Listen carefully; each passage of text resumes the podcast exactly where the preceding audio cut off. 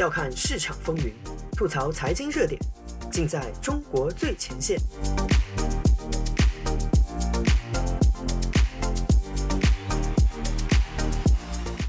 欢迎收听自由亚洲电台，这里是中国最前线，我是主持人子昭。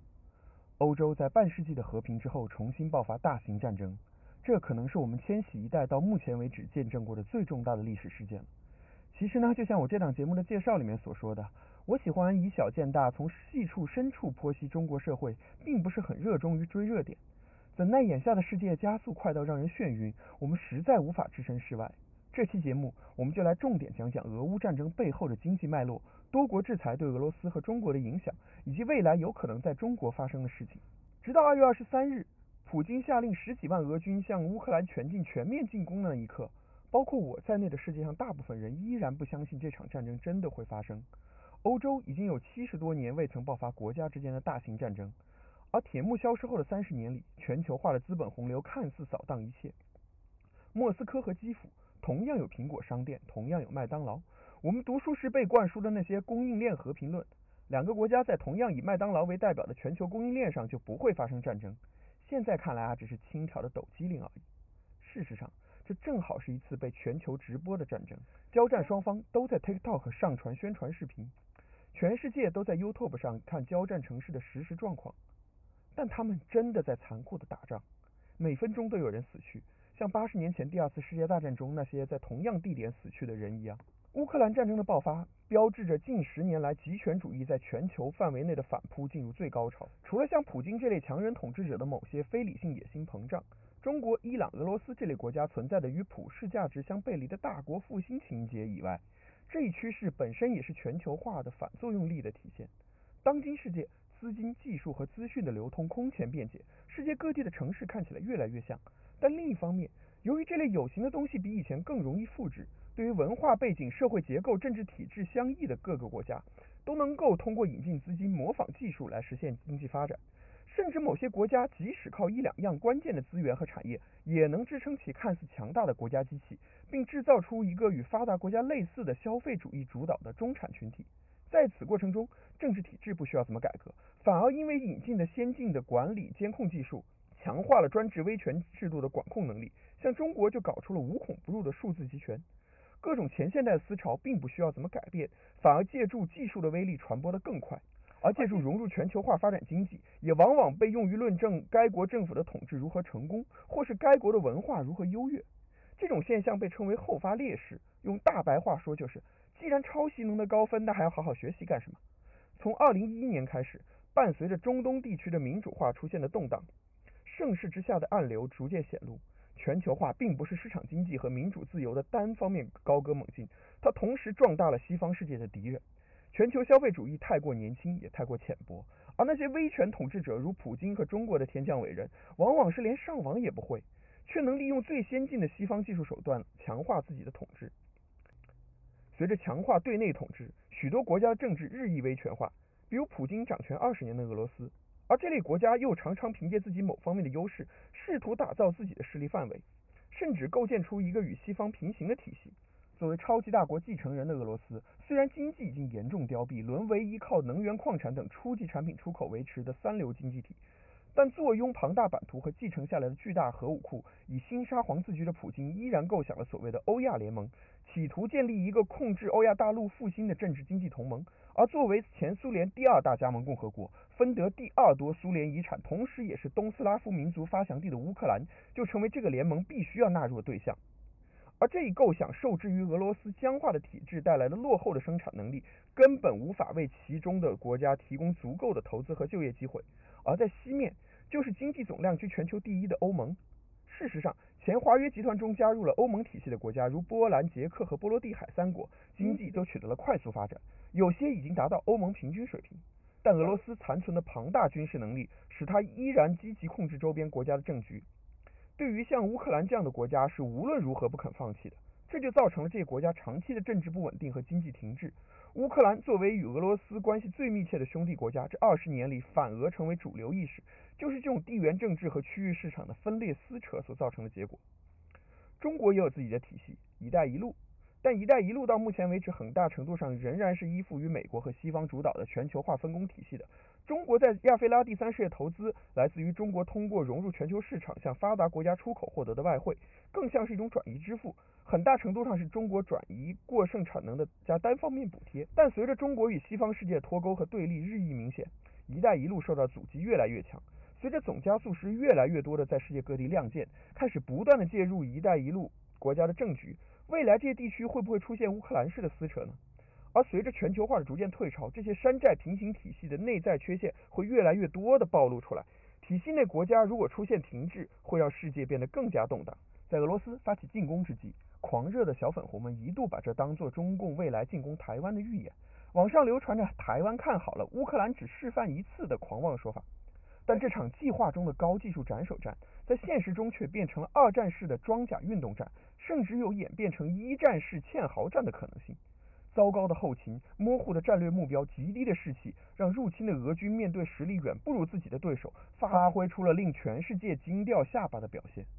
截止本文发稿时，在中国墙内网络上已经被攻占一星期的乌克兰首都基辅依然屹立。据说，在开战第一个小时就已经被消灭的乌克兰空军还在不断击落俄军飞机，而俄军却补给不济，士兵陷入饥饿，纷纷逃亡，大量装备陷在初春融化的泥地里不得动弹，上演了农民伯伯开着拖拉机缴获坦克的荒诞场面。而基辅附近一条长达六十公里、几天一动不动的车队，更是被拿来和百年前日俄战争中的第二太平洋舰队远征相提并论。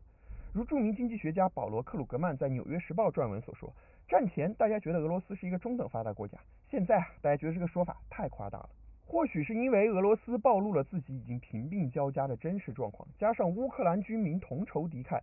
奋勇抵抗表现出的战斗力，西欧和北美看清了俄罗斯外强中干的底色。即使俄军在火力上依然占据绝对优势，西方各国仍然放下顾忌，着手对其进行堪称史上最严厉的经济制裁。这一制裁分三个方面：首先，对俄罗斯实施航空断航、海运停运；其次是对俄罗斯权贵和亲近普京的商业寡头，对其所拥有的企业进行全面制裁，包括停止与其合作的项目，禁止其进入欧美市场，对其在西方拥有的财产进行冻结；最后的大杀器是前所未见的金融制裁。欧美一致同意将俄罗斯踢出 SWIFT 系统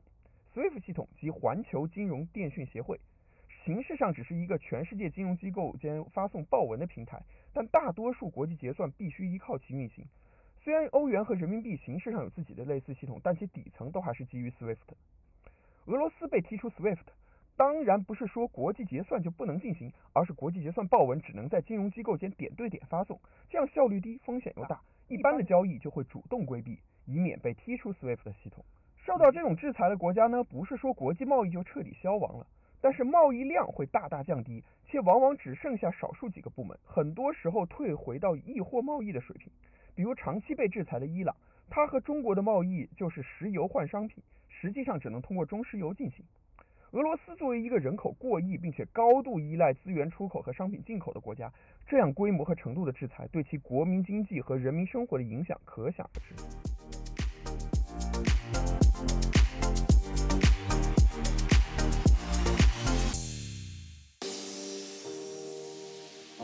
用财经视角剖析热点中的深层逻辑，嬉笑怒骂间把握喧嚣下的中国脉动。内容相当靠谱，形式绝不严肃。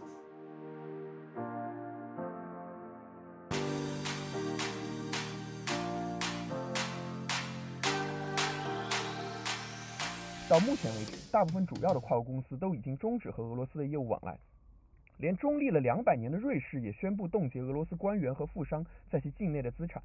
在当今世界，以武力大规模入侵邻国实在太突破底线。欧美社会对其爆发出的愤怒，让各国政府有信心推出严厉的制裁措施。这一制裁的程度远远超过了普京集团的预期。首先体现在金融市场上，莫斯科证券交易所从二十八日起休市，重开日期截止发稿时尚无法确定。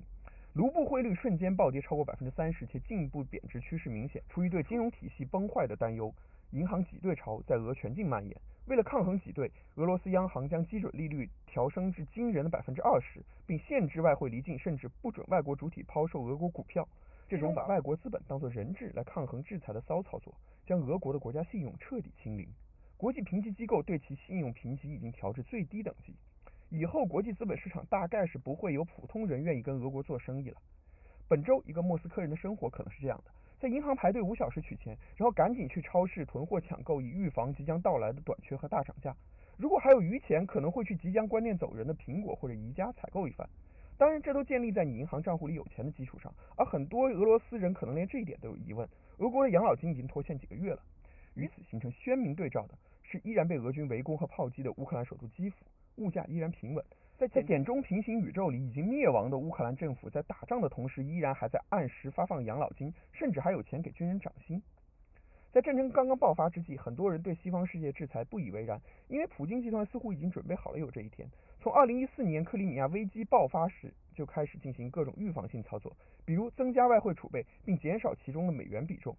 目前俄罗斯有六千多亿美元的外汇储备，其中欧元占比百分之三十二。黄金约占四分之一，美元仅占百分之十二。可能普京集团预想的情况是，欧盟出于依赖俄罗斯供应能源，不会对俄国下狠手，同时拿着黄金觉得安心。但首先，外汇储备一般以境外存款和外国政府债券形式持有。如今在空前的危机下，西方世界史无前例的团结，欧元资产和美元资产一样会被冻结。而拿着实物黄金去国际市场上贸易，交易成本则会高到大部分正常的生意都无法接受。实际上，这种广积粮思路最多只能短时间续命而已，与大局毫无帮助。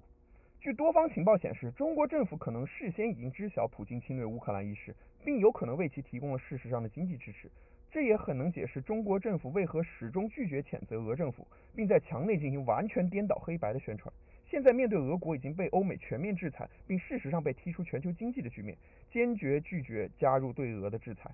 甚至还与其签订了一系列的经济合作协议。但中国首先要考虑的问题是，要怎么养一个人口过亿的前超级大国呢？俄罗斯遭遇深度制裁以后，中国几乎成为其唯一的主要贸易伙伴。俄罗斯出口的是能源和武器，中国当然可以买单一部分，但俄国一年的能源出口额高达数千亿美元，第一大出口市场是欧盟，中国很难将其全部包下。如果天降伟人啊，有普京大帝在那疯狂踩油门，总加速师的头衔就只能让贤了。真的，他大手一挥，全部吃尽。首先影响的是中国自己能源供应的稳定性，而且以中共的尿性啊，很有可能会出一个比国际市场高得多的价格，让十四亿韭菜来买单。而作为一个从日用品到高科技产品几乎都需要进口的国家，俄罗斯未来的进口主要通道无疑是中国。中国虽然号称世界工厂，但实际上只是一个加工装配车间，如芯片一类核心配件、高精度机床一类先进设备都需要进口，很多重要的原料也不能自给自足。中国的贸易顺差就是靠一进一出挣的那点加工费攒起来的。而现在的俄国被西方制裁孤立。对俄的出口换不到美元，而生产这些商品需要进口的原料零件却是用美元买来的。实际上，对中国来说形成了一个美元黑洞。俄罗斯的经济规模非伊朗、朝鲜可比。二零二一年，商品进口总金额达到三千亿美元。中国实际可用的外汇储备并不像账面上那样多，对于俄输血对其造成的冲击真不算小。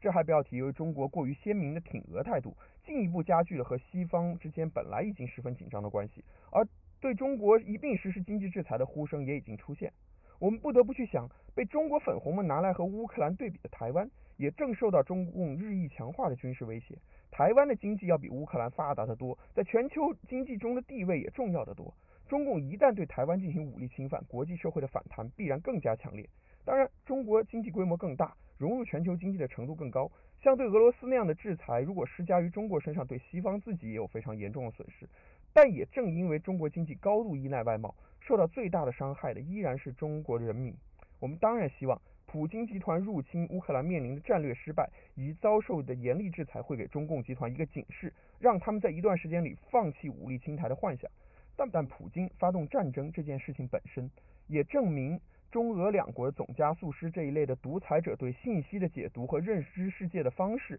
都跟正常人有着相当的差异。自由世界的每一个人都应该为将来可能发生的各种严重事态做好准备。毕竟，我们这代人的美好年代已经无可挽回的逝去了。本期节目就到这里，子昭下周与您继续相约中国最前线，再见。Bye.